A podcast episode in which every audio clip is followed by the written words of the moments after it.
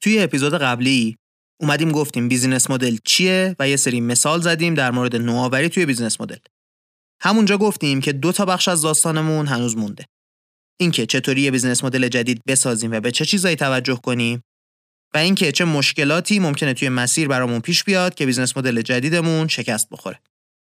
هدفمون از این اپیزود اینه که وقتی یک کسب و کاری رو می‌بینیم بتونیم ایده‌های خوب جدید داشته باشیم که چطوری میشه بیزینس مدل توی این کسب و کار رو تغییر داد.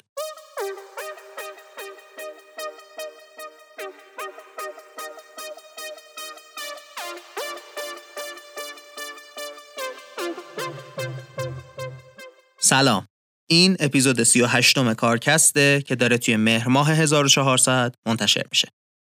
کارکست پادکستیه که توی اون من، محمد هادی شیرانی، به کمک تیم کارکست میریم سراغ کسب و کارها یا آدمای موفق و سعی میکنیم با استفاده از مقالات علمی ازشون چیزایی یاد بگیریم که توی کار و زندگیمون به دردمون بخوره.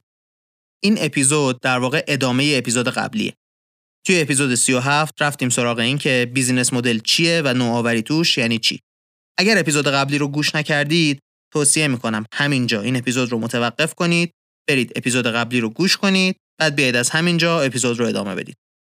یادتون باشه که مثل همیشه میتونید منابع این اپیزود رو توی توضیحاتش پیدا کنید.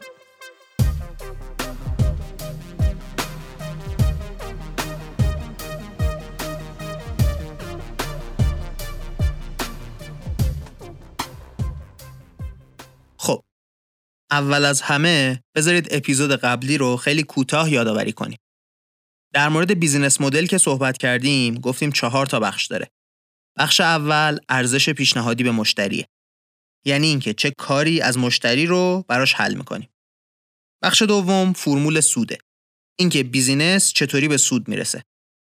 بخش سوم منابع اساسیه، بخش چهارم هم هست پروسه‌های اساسی. حالا سوال اولی که احتمالاً پیش میاد اینه که بیزینس مدل عالی رو چطوری میتونیم درست کنیم؟ اولین کاری که باید کرد اینه که بیاید یه ارزش پیشنهادی به مشتری یا همون کاستومر ولیو پروپوزیشن بسازید. امکان نداره کسی بتونه یه بیزینس مدل جدید بسازه بدون اینکه بتونه تمیز و دقیق ارزش پیشنهادی رو شناسایی کنه. معمولاً هم این ارزش پیشنهادی رو تعریف کردن با یه درک ساده اتفاق میفته. بیایید یکی از این لحظه ها رو با هم تصور کنیم. فکر کنید توی شهر بمبئی وایسادید، هوا هم بارونیه. بمبئی یه شهر گرم شدیداً شرجیه. خیابونا پر از این موتوراییه که بهش یه اتاقک وصل کردن، آدما توش سوار شدن. خودشون بهش میگن ریکشا. کنار این ریکشاها پر از ماشینه، خیابونم شلوغه. هند دیگه همه جا پر آدمه. توی ریکشاها رو که نگاه می‌کنی می‌بینی تقریباً توی همشون یه خانواده کامل نشسته. هر دوی پدر و مادر و چند تایی بچه همشون سوار یه موتورین که یه اتاقک بهش وصله. احتمالاً نگاه اولتون اینه که بابا این چه دیوانه بازیه. یا ممکنه با خودتون بگید کشور در حال توسعه همینطوریه دیگه، فقیرن بیچارا. وقتی آقای راتان تاتا مدیر عامل شرکت تاتا داشت به این صحنه نگاه می‌کرد، توی این تصویر یک کار انجام نشده اساسی دید. این که باید یه راه حل امن‌تر از این 4 چرخه ها برای خانواده ها درست کرد. اون میفهمید که ارزون ترین ماشین توی هند 5 برابر این موتور قیمت داره. اکثر این خانواده هایی هم که سوار موتورن توانایی پول دادن برای خریدن یه ماشین رو ندارن. این که یه پیشنهاد با قیمت معقول، امن و مناسب همه شرایط آب و هوایی به این آدما بدیم یه ارزش پیشنهادی قدرتمنده. یه ارزشی که پتانسیل حل کردن مشکل چند 10 میلیون نفر آدم رو داره.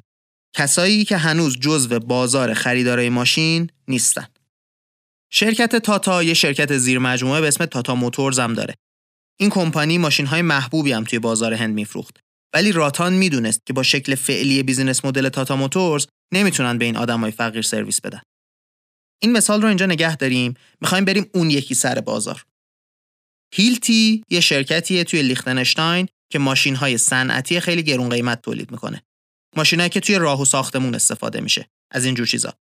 اونا فهمیده بودن که کسایی که به صورت قراردادی پروژه میگیرن، بابت تموم کردن پروژه دارن پول میگیرن دیگه، بابت خرید ماشینالات که پول نمیگیرن. اگه ماشینالاتی که دارن خراب بشه یا کیفیتش خوب نباشه، کارشون درست انجام نمیشه، پروژه خوب جلو نمیره. پیمانکارا از صاحب ابزار بودن پول در نمیارن. از استفاده کردن بهینه از ابزاراشون پول در میارن. هیلتی متوجه شد میتونه به جای اینکه ماشینالات بفروشه، استفاده از ماشینالات رو بفروشه. یادتونه مثالی که توی اپیزود قبلی در مورد اطلس زدیم؟ یه تصویر مشابهی توی ذهن هیلتی هم به وجود اومده بود. هیلتی فهمید که اگه بتونه بهترین ابزار رو توی زمانی که مشتری لازمش داره به مشتری بده، بعدش هم به محض خرابی بتونه به سریع‌ترین شکل ممکن ماشین رو تعمیر کنه یا بهبود بده، خیلی برای مشتری خوبه. اونم با گرفتن یه اجاره ماهیانه از پیمانکار. برای اینکه بتونن این ارزش پیشنهادی رو برسونن به مشتری، لازم داشتن یه سیستم کامل مدیریت ناوگان درست کنن که بتونن تمام این ماشینالات کرایه‌ایشون رو مدیریت کنن. معنیش این میشه که فرمول سود، منابع اساسی و پرسه‌های اساسی هر سه تاشون دارن تغییر میکنن. پس تا اینجا گفتیم قدم اول اینه که یه ارزش پیشنهادی به مشتری درست کنیم که از یه درک معمولاً ساده و اساسی از مسئله ناشی میشه. مهمترین مشخصه ارزش پیشنهادی مشتری دقیق بودنشه.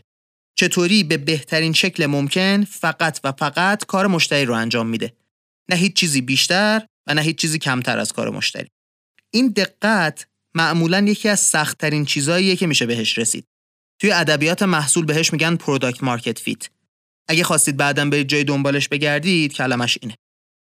شرکتایی که دارن بیزینس مدل جدید میسازن، معمولاً برای تمرکز کردن روی یک کار مشخص کمکاری میکنن و نتیجهش میشه اینکه به همین خاطر انرژیشون رو به صورت دقیق روی یک کار نمیذارن و این پخش شدن انرژی باعث میشه شانس شکست خوردن خیلی بالا بره.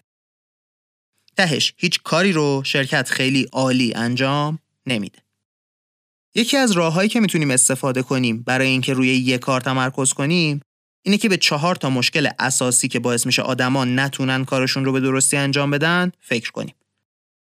اون 4 تا هست: نداشتن پول کافی، نداشتن دسترسی، نداشتن مهارت انجام دادن اون کار یا نداشتن زمان کافی. مثلا یه نرم افزاری هست به اسم اینتوییت. اینا اومدن یه نرم افزار ساده درست کردن که به جای نرم افزارهای حسابداری معمولی استفاده کنن شرکت‌های کوچیک تا بتونن دخل و خرجشون رو کنترل کنن.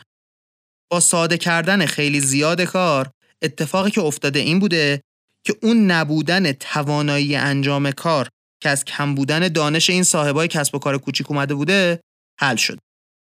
یا مثلا مینت کلینیک یه سیستم ساده است که توی داروخونه‌ها پرستارای با تجربه میذاره که آدمایی که مشکل دارن بتونن سریع برن پیش این پرستارا و دارو بگیرن، یا اینکه اگه لازمه پرستاره بهشون بگه که خطر جدیه باید برن دکتر. این شرکت اومده در واقع نداشتن زمان رو حل کرده، اینکه آدما فرصت نمی‌کردن از دکتر وقت بگیرن و برن دکتر برای مشکلاتی که خیلی جدی به نظر نمیاد.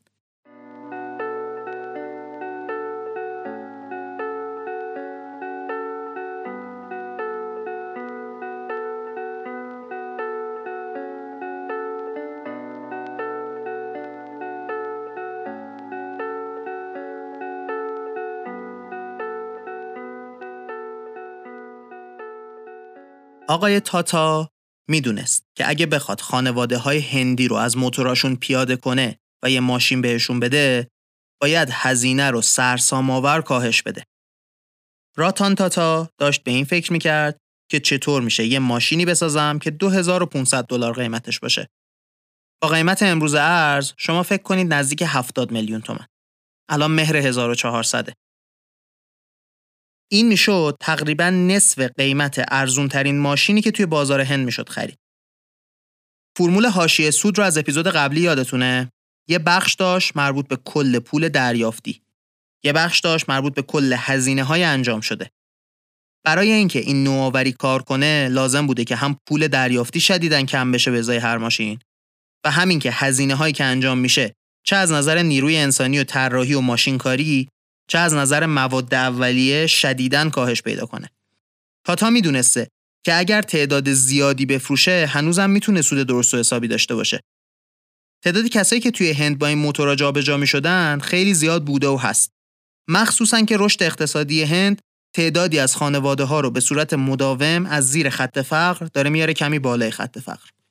توی هیلتی داستان یه طور دیگه‌ای فرق داشت.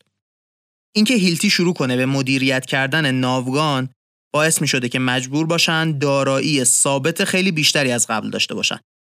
قبلا خب نیروی انسانی و کارخونه که بوده، الان باید هم نیروی انسانی رو زیاد کنن برای اینکه کار اضافه تری از قبل میخوان انجام بدن، همین که باید تعداد زیادی از ماشینایی رو که تولید میکنن خودشون صاحبش باشن.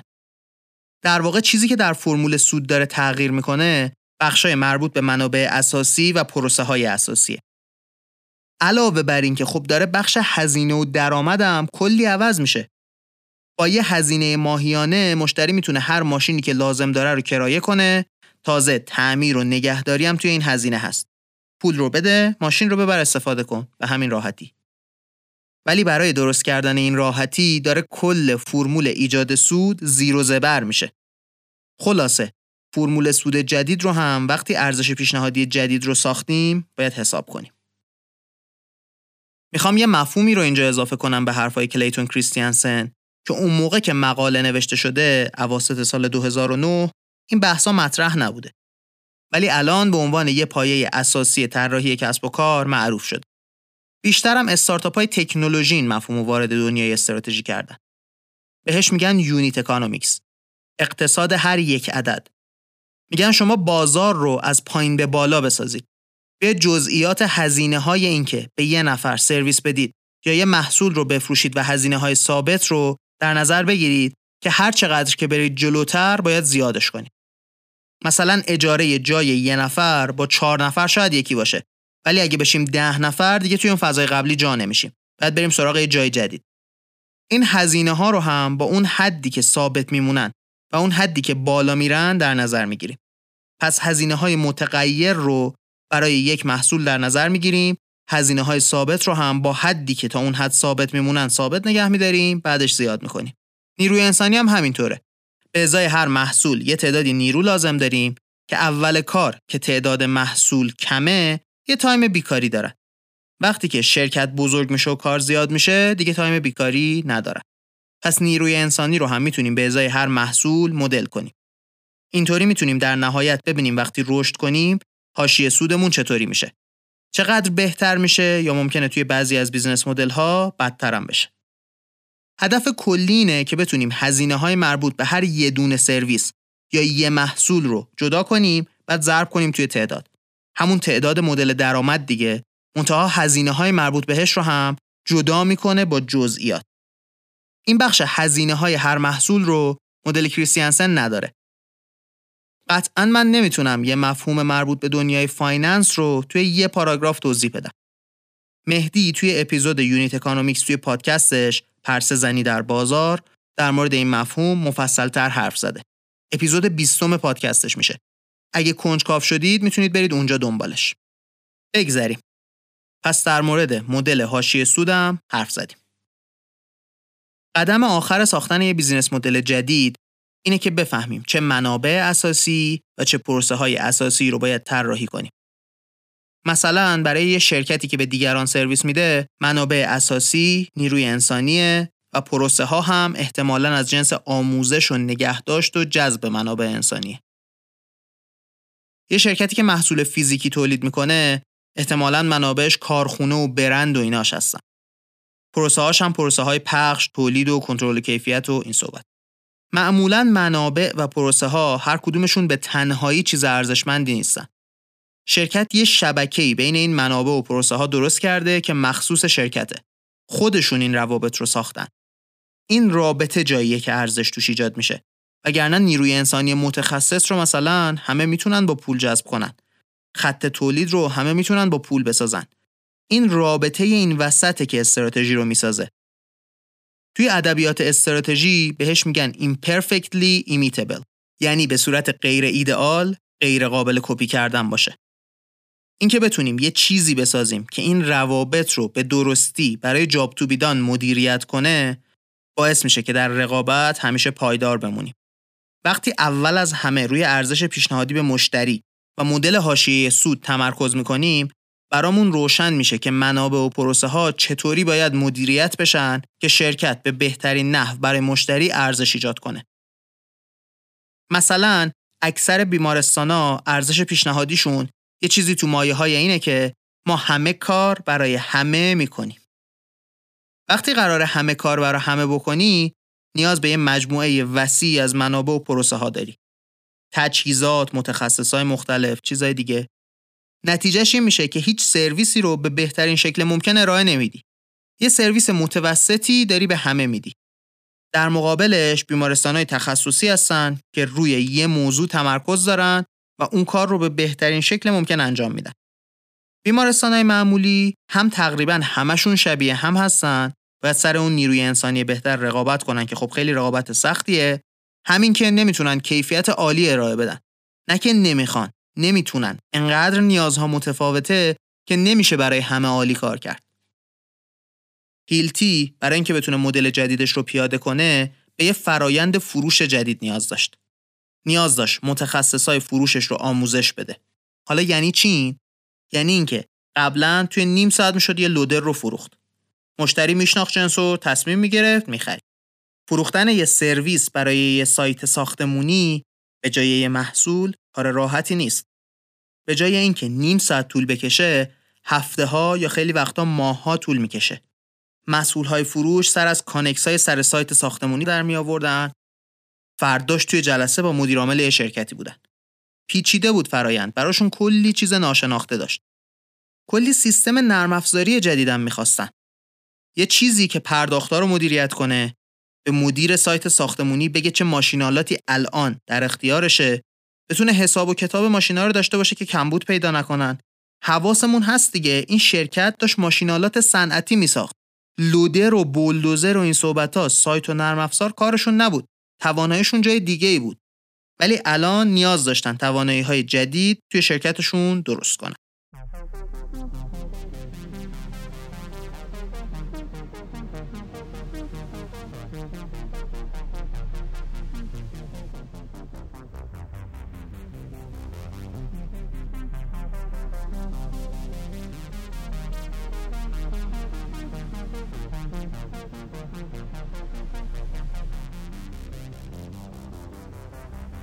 تاتا برای اینکه بتونه به مشتریاش بهترین سرویس رو بده، لازم بود همه چیز رو از اول طراحی کنه. اسم ماشین رو گذاشت نانو. نانو توی همه چیز با بقیه ماشینا فرق داشت. توی طراحی، توی تولید، توی پخش. تاتا یه تیم از مهندسای جوون رو به نسبت کم تجربه درست کرد. دلیلش هم این بود که این مهندسای جوون مثل مهندسای با تجربه شرکت گیر نکرده بودن توی تجربهشون و تصویر ذهنی که از ماشین دارن یه چیز خیلی باز و گسترده‌ای بود. این مهندسا میتونستن خارج از چارچوب رایج فکری شرکت فکر کنن. این تیم تونست تعداد قطعاتی که توی ماشین استفاده میشه رو به صورت معنیداری کم کنه که باعث میشه هزینه به شدت پایین بیاد. تا 85% قطعات نانو رو سپورت به شرکت‌های دیگه که اونا تولید کنن. این 85% عدد خیلی بزرگیه و اولین باری بود که تاتا همچین کاری میکرد.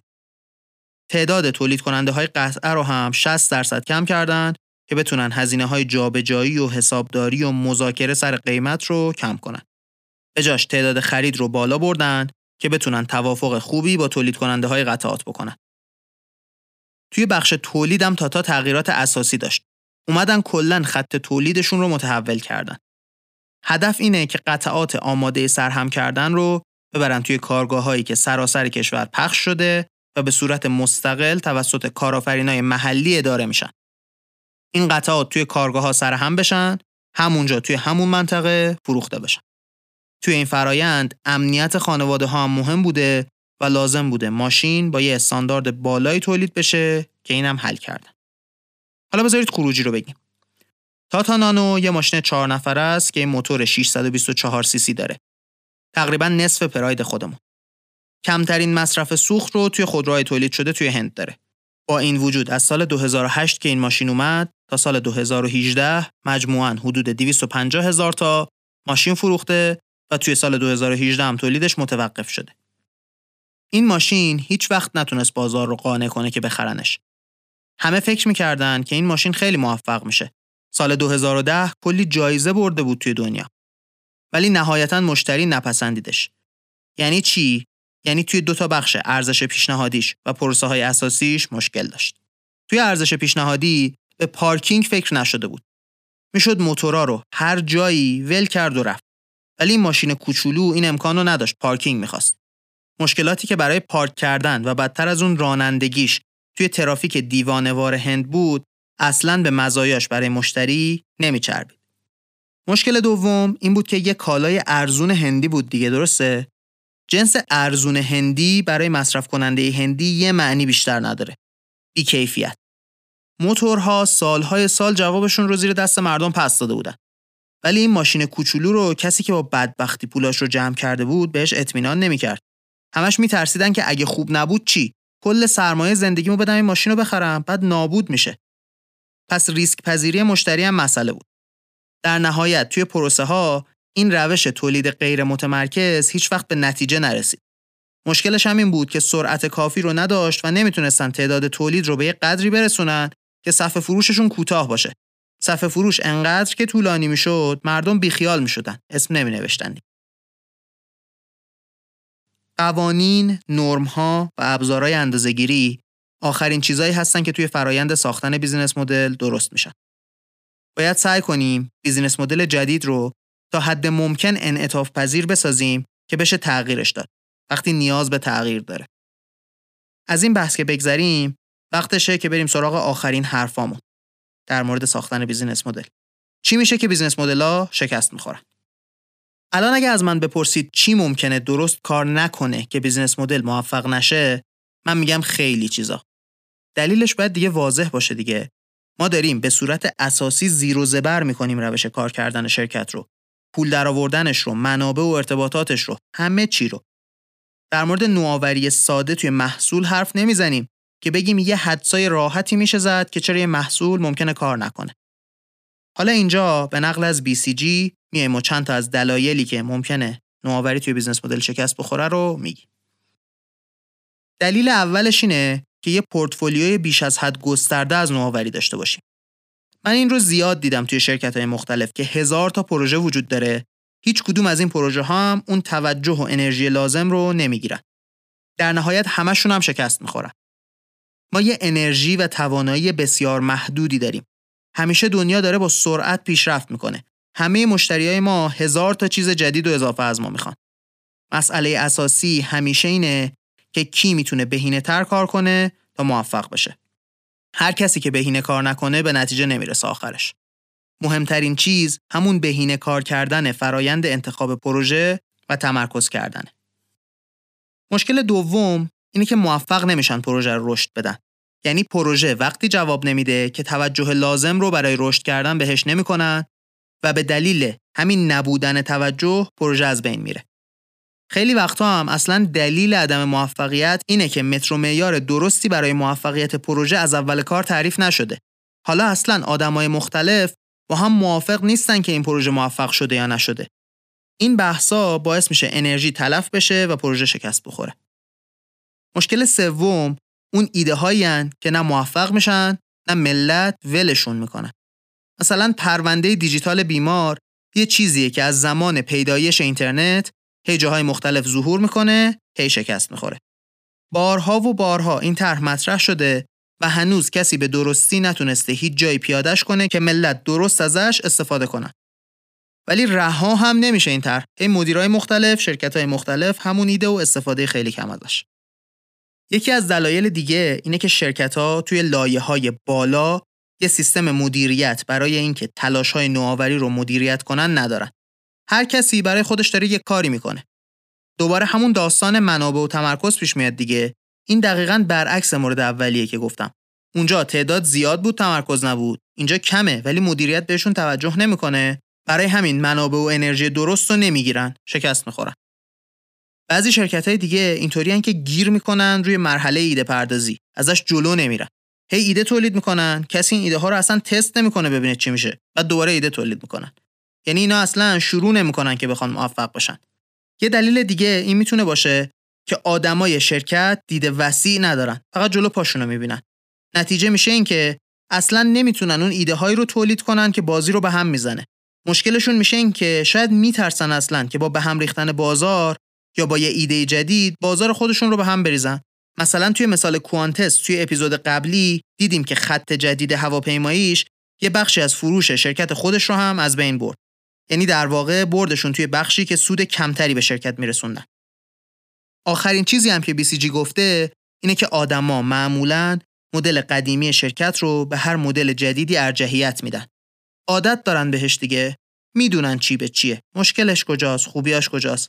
برای همین که آشناست در مقابل تغییر مقاومت میکنن آدما و بی‌ارزش میدونن بیزینس مدل‌های جدید رو.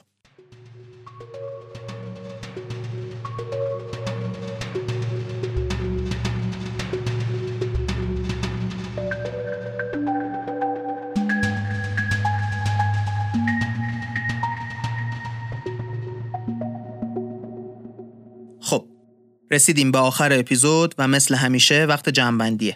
ولی قبل از جمع‌بندی میخوام بگم که حرفامون در مورد بیزینس مدل جدید هنوز تموم نشده. وقتی میخوایم بیزینس مدل جدید بسازیم، مثل خیلی کارهای دیگه که میکنیم، خوبه که الگو داشته باشیم. بدونیم دیگران چطوری نوآوری کردن توی بیزینس مدل. توی اپیزود بعدی میریم سراغ شرکت‌های معروف مثل نستله، اچ پی، گوگل و دیگران. و تعریف میکنیم چطوری توی بیزینس مدل نوآوری کردن و تونستن بازار رو به دست بیارن. حرفمون در مورد بیزینس مدل بالاخره توی اپیزود بعدی کامل میشه. حالا جمع‌بندی. توی این اپیزود رفتیم دوباره سراغ بیزینس مدل و سعی کردیم مراحل طراحی یه بیزینس مدل جدید رو درک کنیم. توی اپیزود قبلی گفته بودیم که بیزینس مدل 4 تا بخش داره. بخش اول ارزش پیشنهادی به مشتریه که یعنی چه دردی از مشتری رو حل می‌کنیم.